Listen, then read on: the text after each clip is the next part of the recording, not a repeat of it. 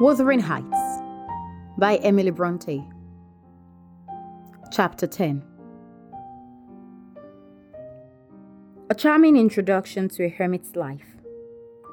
Four weeks' torture, tossing, and sickness. Oh, these bleak winds and bitter northern skies, and impassable roads, and dilatory country surgeons. And oh, this dearth of the human physiognomy.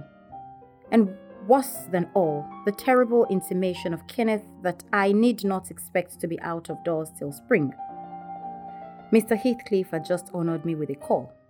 About seven days ago, he sent me a brace of grouse, the last of the season. Scoundrel. He is not altogether guiltless in this illness of mine, and that I had the great mind to tell him. But alas, how could I offend a man who was charitable enough to sit at my bedside a good hour and talk on some other subjects than pills and droughts, blisters and leeches? This is quite an easy interval. I am too weak to read, yet I feel as if I could enjoy something interesting. Why not have up Mrs. Dean to finish her tale? I can recollect its chief incidents as far as she had gone.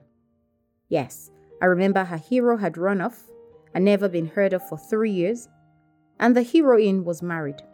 I'll ring. She'll be delighted to find me capable of talking cheerfully. Mrs. Dean came. It wants 20 minutes, sir, to take in the medicine. She commenced. Away with it, I replied. I desire to have. The doctor says you must drop the powders. With all my heart, don't interrupt me. Come and take your seat here. Keep your fingers from that bit of flunks of veils. Draw your knittings out of your pocket. That will do. Now continue the history of Mr. Heathcliff from where you left off to the present day. Did he finish his education on the continent and come back a gentleman? Or did he get a sizar's place at college or escape to America and earn honors by drawing blood from his foster country? Or make a fortune more promptly on the English highways? He may have done a little in all these vocations, Mr. Lockwood, but I couldn't give my word for any. I stated before that I didn't know how he gained his money. Neither am I aware of the means he took to raise his mind from the savage ignorance into which it was sunk. But with your leave, I'll proceed in my own fashion, if you think it will amuse you and not weary you. Are you feeling better this morning? Much. That's good news. I got Miss Catherine and myself to Thrushcross Grange, and to my agreeable disappointment, she behaved infinitely better than I dared to expect.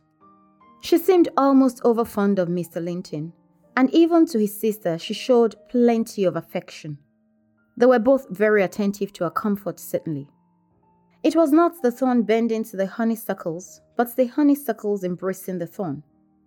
There were no mutual concessions. One stood erect, and the others yielded. Who can be ill natured and bad tempered when they encounter neither opposition nor indifference? I observed that Mr. Edgar had a deep rooted fear of ruffling her humor. He concealed it from her, but if ever he heard me answer sharply or saw any other servant grow coldly at some imperious order of hers, he would show his trouble by a frown of displeasure that never darkened on his own account.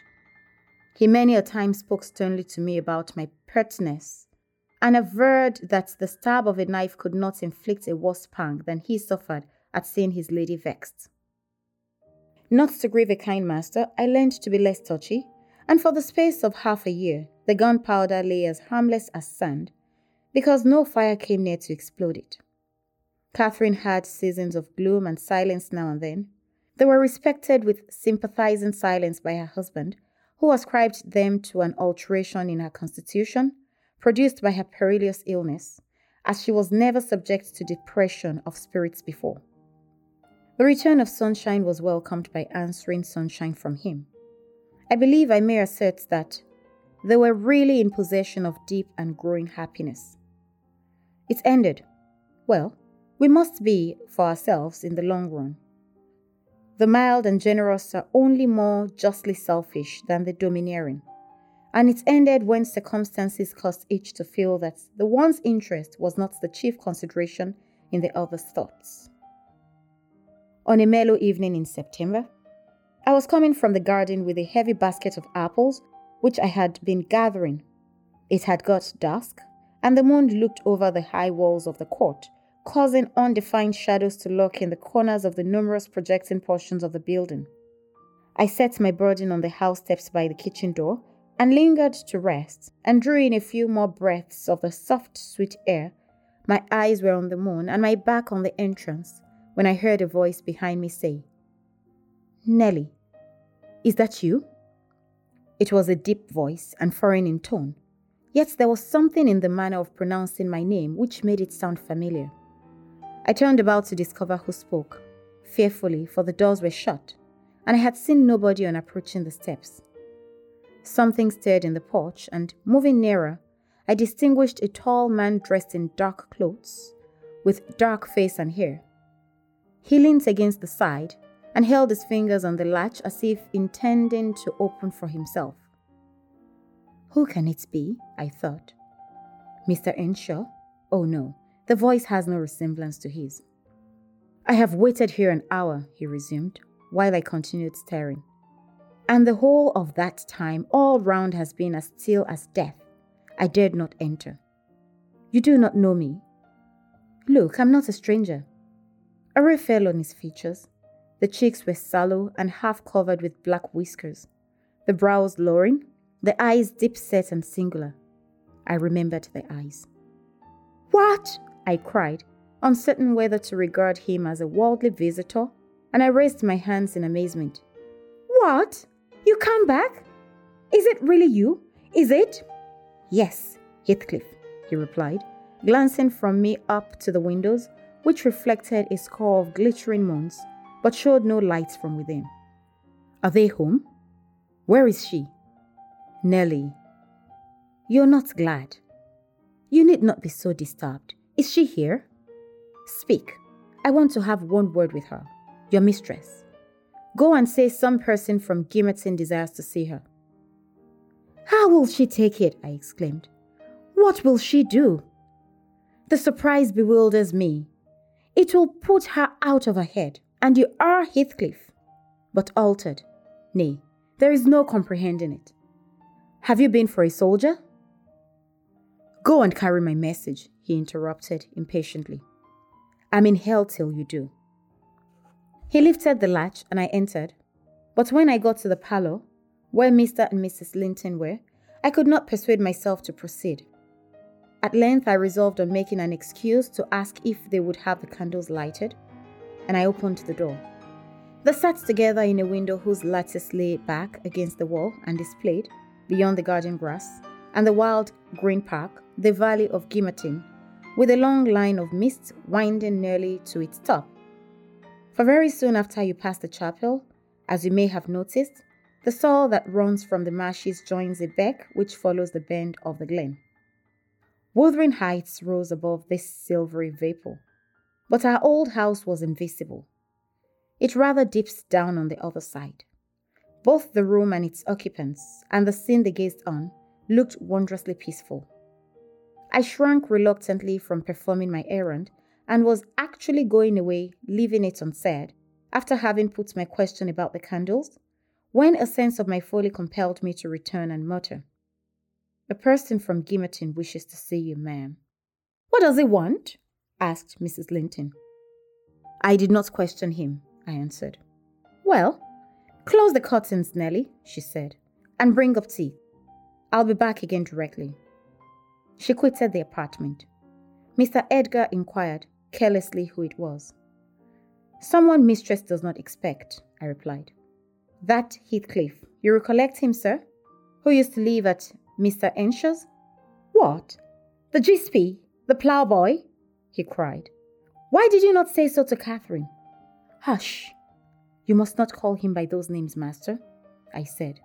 She'd be sadly grieved to hear you. She was nearly heartbroken when he ran off. I guess his return will make a jubilee to her. Mr. Linton walked to a window on the other side of the room that overlooked the court. He unfastened it and leaned out. I suppose they were below, for he exclaimed quickly, Don't stand there, love. Bring the person in, if it be anyone particular. Ere long, I heard the click of the latch, and Catherine flew upstairs, breathless and wild, too excited to show gladness. Indeed, by her face, you would rather have surmised an awful calamity. Oh, Edgar, Edgar, she panted, flinging her arms round his neck. Oh, Edgar, darling, Heathcliff's come back. He is. And she tightened her embrace to. Well, well, cried her husband crossly. Don't strangle me for that. He never struck me as such a marvelous treasure. There is no need to be frantic. I know you didn't like him, she answered, repressing a little the intensity of her delight. Yet, for my sake, you must be friends now. Shall I tell him to come up? Here, he said. Into the parlor? Where else? she asked. He looked vexed and suggested the kitchen as a more suitable place for him. Mrs. Linton eyed him with a droll expression, half angry, half laughing at his fastidiousness. No, she added after a while. I cannot sit in the kitchen. Set two tables here, Ellen. One for your master and Miss Isabella, being gentry, the other for Heathcliff and myself, being of the lower orders. Will that please you, dear? Or must I have a fire lighted elsewhere? If so, give directions. I'll run down and secure my guest. I'm afraid the joy is too great to be real. She was about to dart off again, but Edgar arrested her. You bid him step up, he said, addressing me. And Catherine tried to be glad without being absurd. The whole household need not witness the sight of your welcoming a runaway servant as a brother. I descended and found Heathcliff waiting under the porch, evidently anticipating an invitation to enter. He followed my guidance without waste of words, and I ushered him into the presence of the master and mistress, whose flushed cheeks betrayed signs of warm talking. But the ladies glowed with another feeling when her friend appeared at the door. She sprang forward, took both his hands, and led him to Linton. And then she seized Linton's reluctant fingers and crushed them into his. Now fully revealed by the fire and candle light, I was amazed, more than ever, to behold the transformation of Heathcliff. He had grown a tall, athletic, well formed man, beside whom my master seemed quite slender and youth like. His upright carriage suggested the idea of his having been in the army. His countenance was much older in expression and decision of feature than Mr. Linton's. It looked intelligent and retained no marks of former degradation. A half civilized ferocity lurked yet in the depressed brows and eyes full of black fire. But it was subdued, and in his manner was even dignified, quite divested of roughness, though stern for grace. My master's surprise equaled or exceeded mine. He remained for a minute at a loss of how to address the ploughboy, as he had called him. Heathcliff dropped his slight hand and stood looking at him coolly till he chose to speak. Sit down, sir, he said at length.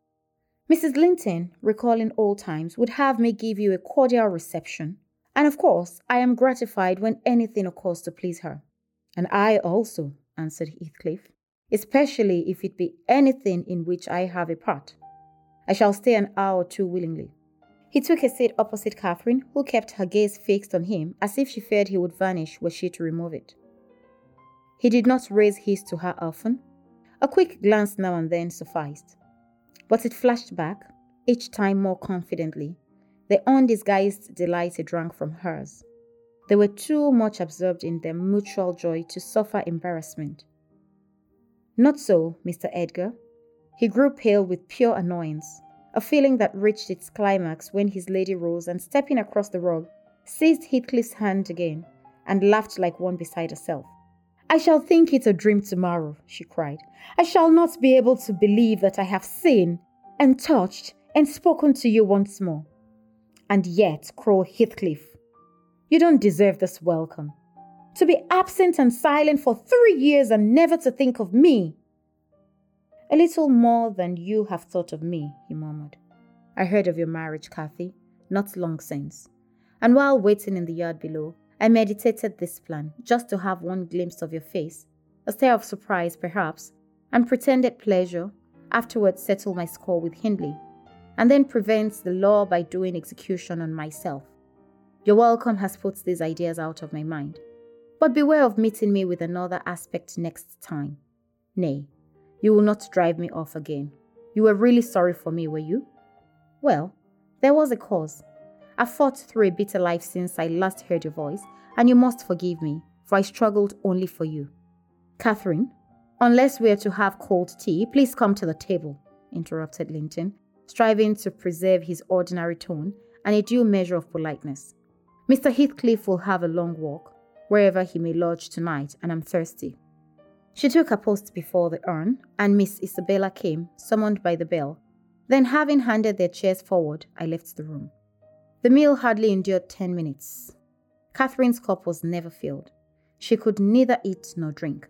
Edgar made a slop in his saucer and scarcely swallowed a mouthful. The guest did not protract his stay that evening above an hour longer. I asked, as he departed, if he went to Gimmerton. No, to Wuthering Heights, he answered. Mr. Earnshaw invited me when I called this morning. Mr. Earnshaw invited him, and he called on Mr. Earnshaw. I pondered this sentence painfully after he was gone. Is it turning out a bit of a hypocrite and coming into the country to work mischief under a cloak? I mused. I had a presentiment in the bottom of my heart that he had better have remained away. About the middle of the night, I was wakened from my first nap by Mrs. Linton gliding into my chamber, taking a seat on my bedside, and pulling me by the hair to rouse me. I cannot rest, Ellen, she said by way of apology and I want some living creature to keep me company in my happiness. Edgar is sulky because I'm glad of a thing that does not interest him. He refuses to open his mouth except to utter pettish, silly speeches, and he affirmed I was cruel and selfish for wishing to talk when he was so sick and sleepy.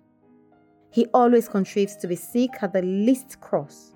I gave a few sentences of commendation to Heathcliff, and he, either for a headache or a pang of envy, began to cry. So I got up and left him. What use is it praising Heathcliff to him? I answered. As lads, they had an aversion to each other, and Heathcliff would hate just as much to hear him praised. It's human nature.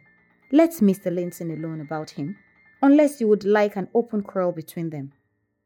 But it does not show great weakness, pursued she. I'm not envious. I never feel hurt at the brightness of Isabella's yellow hair and the whiteness of her skin, and her dainty elegance and the fondness of all the family exhibit for her. Even you, Nellie, if we have a dispute sometimes, you back Isabella at once. And I yield like a foolish mother.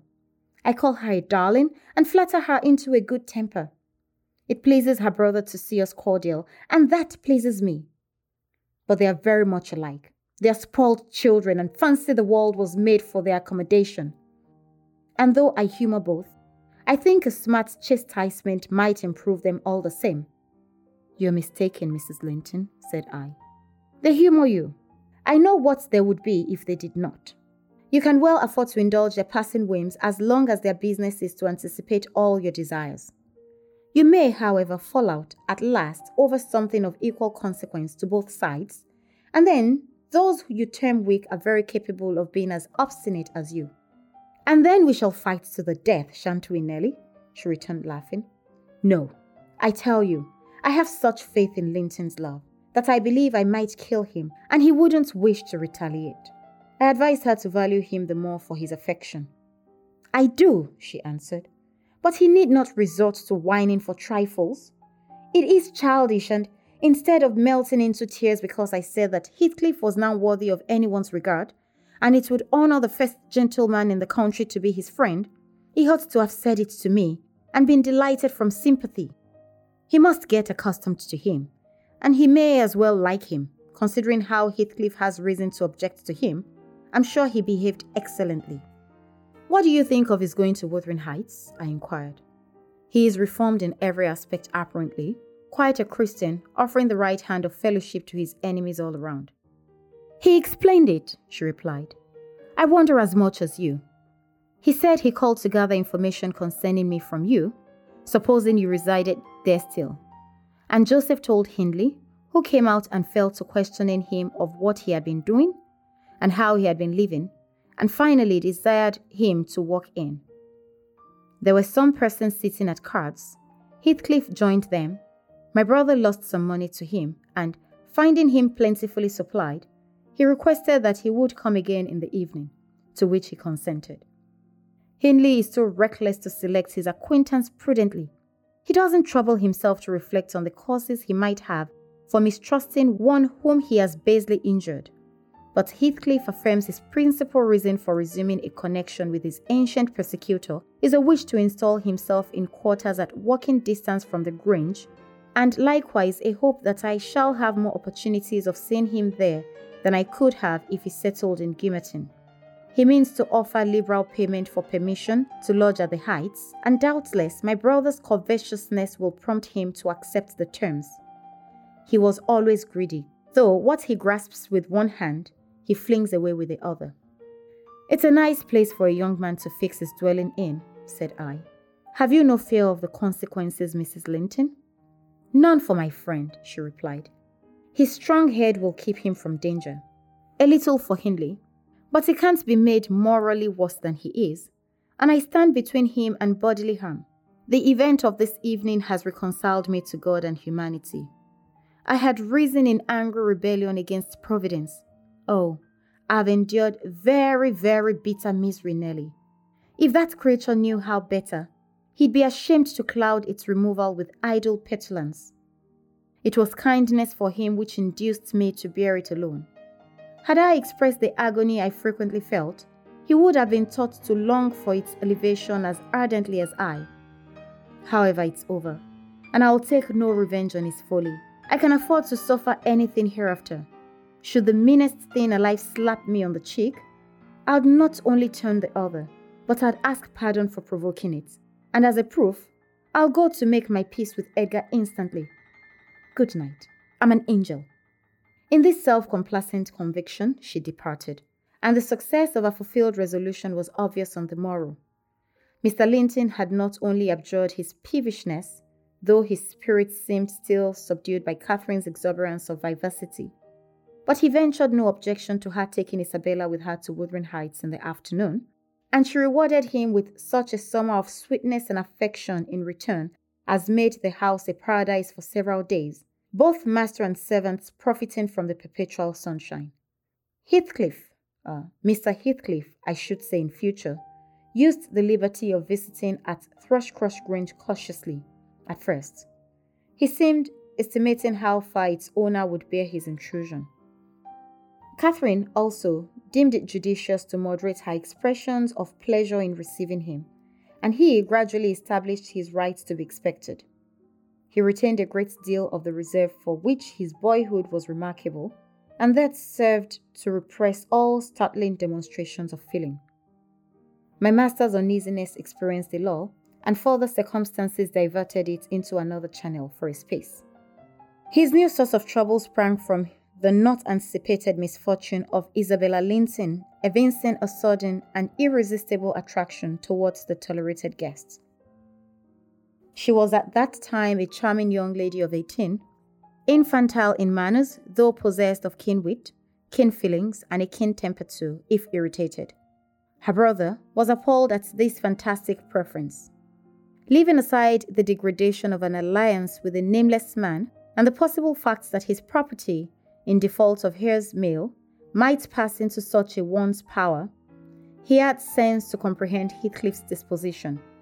To know that, Though his exterior was altered, his mind was unchangeable and unchanged, and he dreaded that mind. It revolted him. He shrank forebodingly from the idea of committing Isabella to its keeping. He would have recalled still more had he been aware that her attachment rose unsolicited and was bestowed where it awakened no reciprocation of sentiment. For the minute he discovered its existence, he laid the blame on Heathcliff's deliberate designing. We had all remarked during some time that Miss Linton fretted and pined over something. She grew cross and wearisome, snapping at and teasing Catherine continually at the imminent risk of exhausting her limited patience. We excused her to a certain extent on the plea of ill health.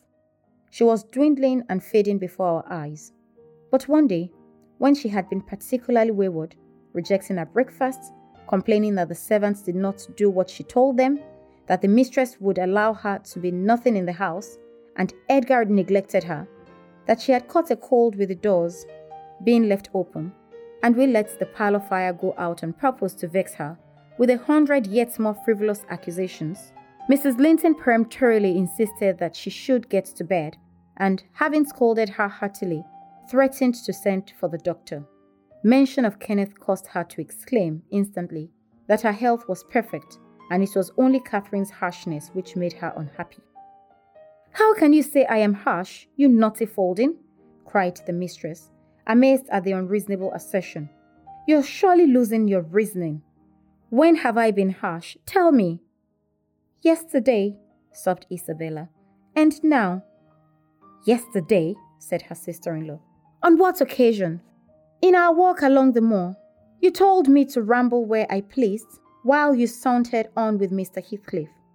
And that's your notion of harshness? said Catherine, laughing. It has no hint that your company was superfluous. We didn't care whether you kept with us or not. I merely thought Heathcliff's talk would have nothing entertaining for your ears. Oh no, wept the young lady. You wished me away because you knew I liked to be there. Is she sane? asked Mrs. Linton, appealing to me. I'll repeat our conversation word for word, Isabella, and you point out any charm it could have had on you. I don't mind the conversation, she answered.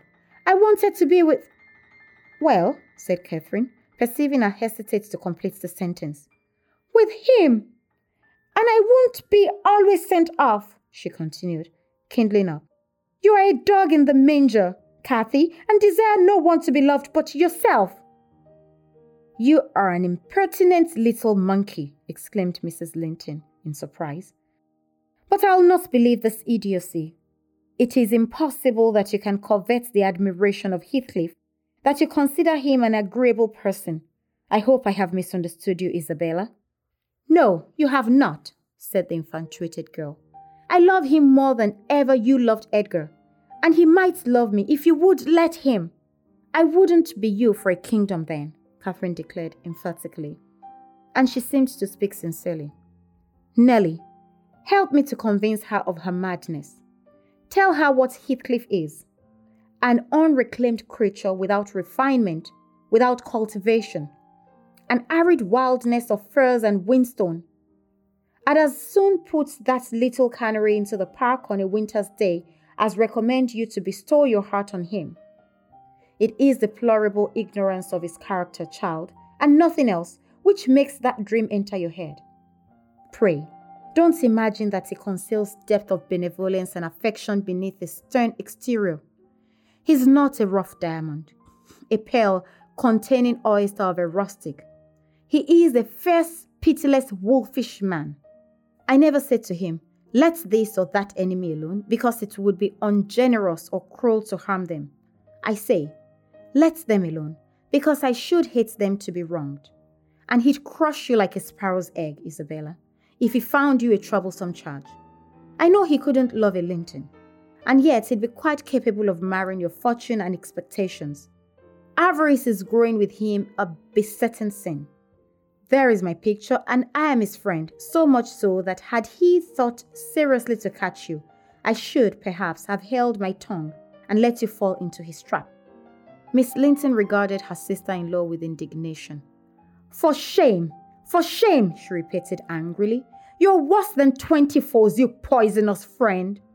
Ah, you won't believe me then, said Catherine. You think I speak from wicked selfishness? I'm certain you do, retorted Isabella. And I shudder at you. Good, cried the other. Try for yourself.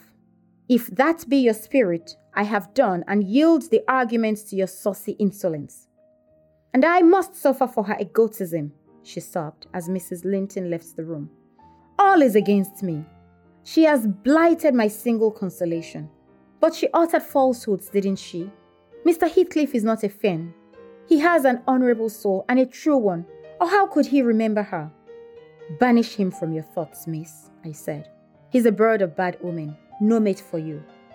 Mrs. Linton spoke strongly, and yet I can't contradict her. She is better acquainted with his heart than I, or anyone besides, and she never would represent him as worse than he is. Honest people don't hide their deeds. How has he been living? How has he got rich? Why is he staying at Wuthering Heights, the house of a man who he abhors? They say Mr. Earnshaw is worse and worse since he came.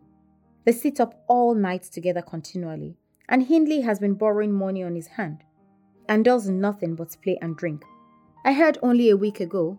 It was Joseph who told me. I met him at Gimmerton.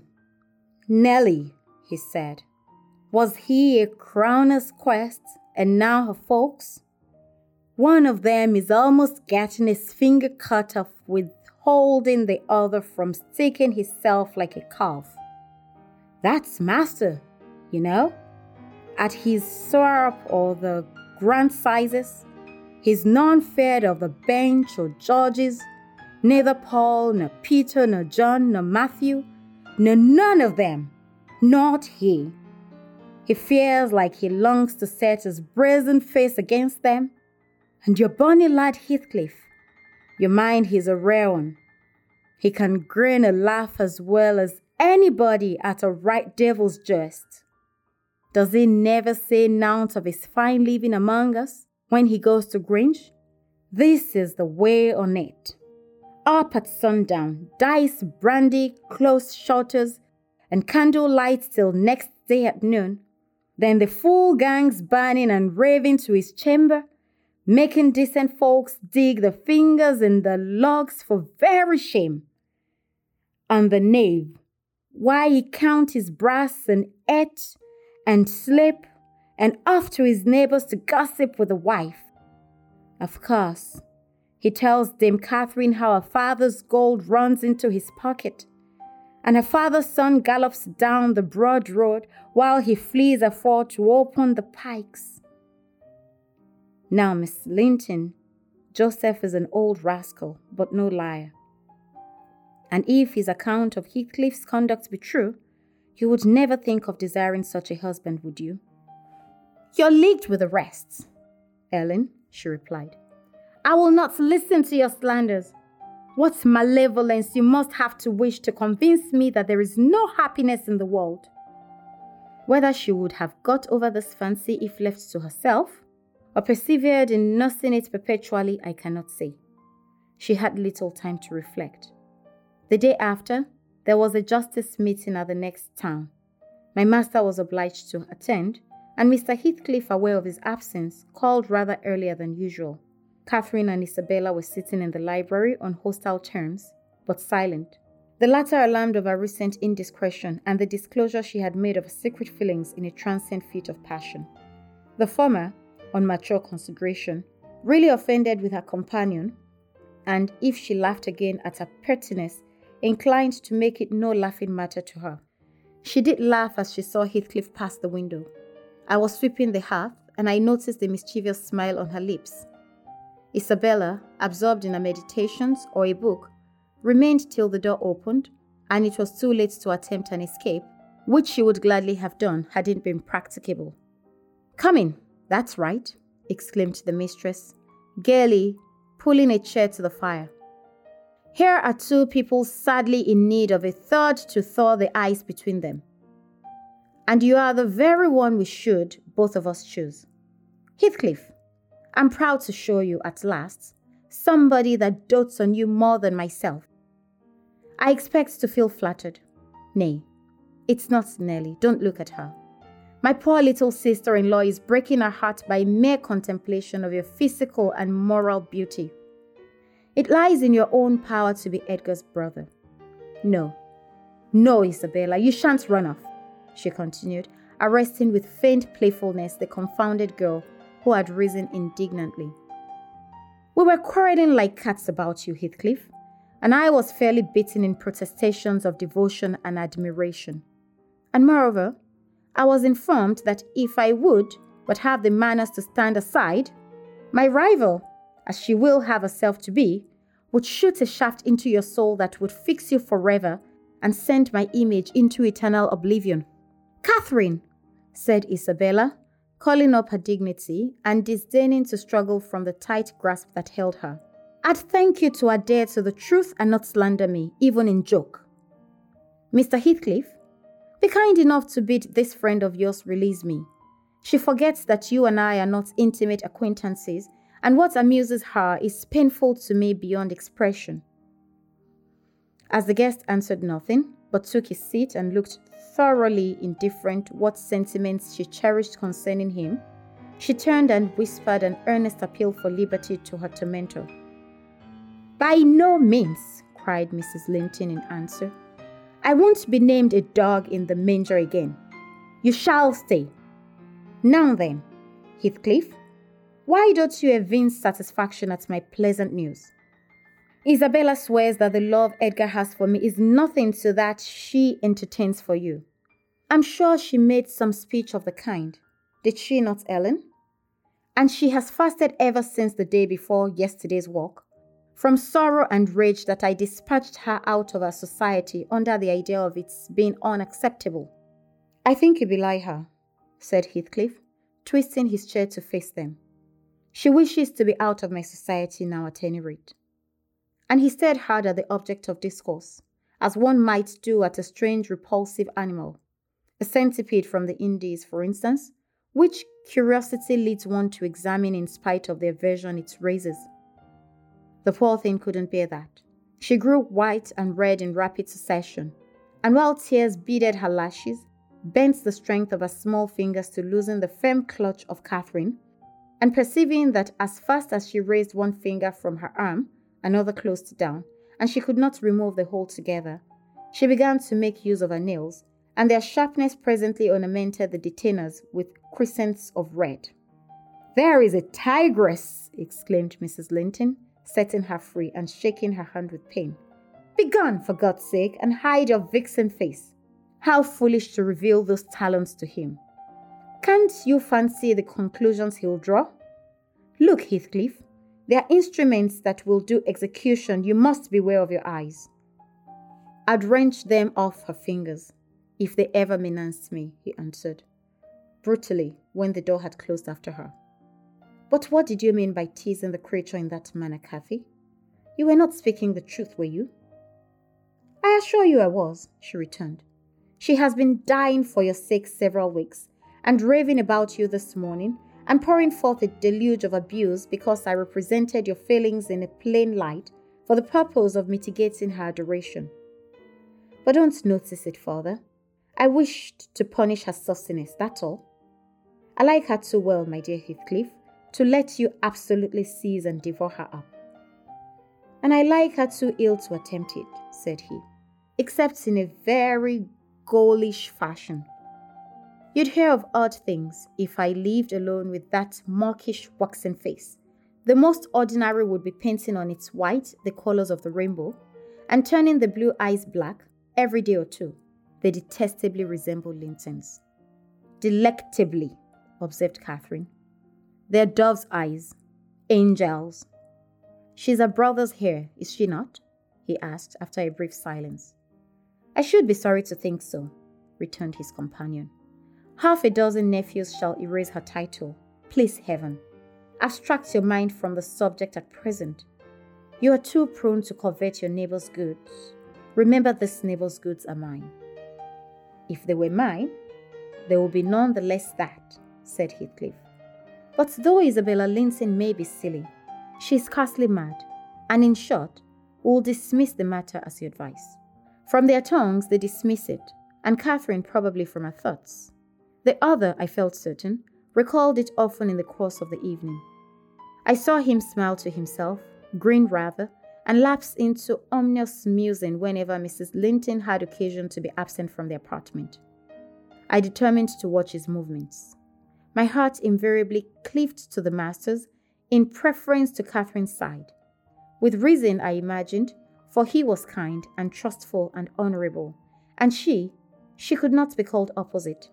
Yet she seemed to allow herself such wide latitude that I had little faith in her principles and still less sympathy for her feelings. I wanted something to happen which might have the effect of freeing both Wuthering Heights and the Grange of Mr. Heathcliff quietly, leaving us as we had been prior to his advent. His visits were a continual nightmare to me, and I suspected to my master also. His abode at the heights was an oppression past explaining.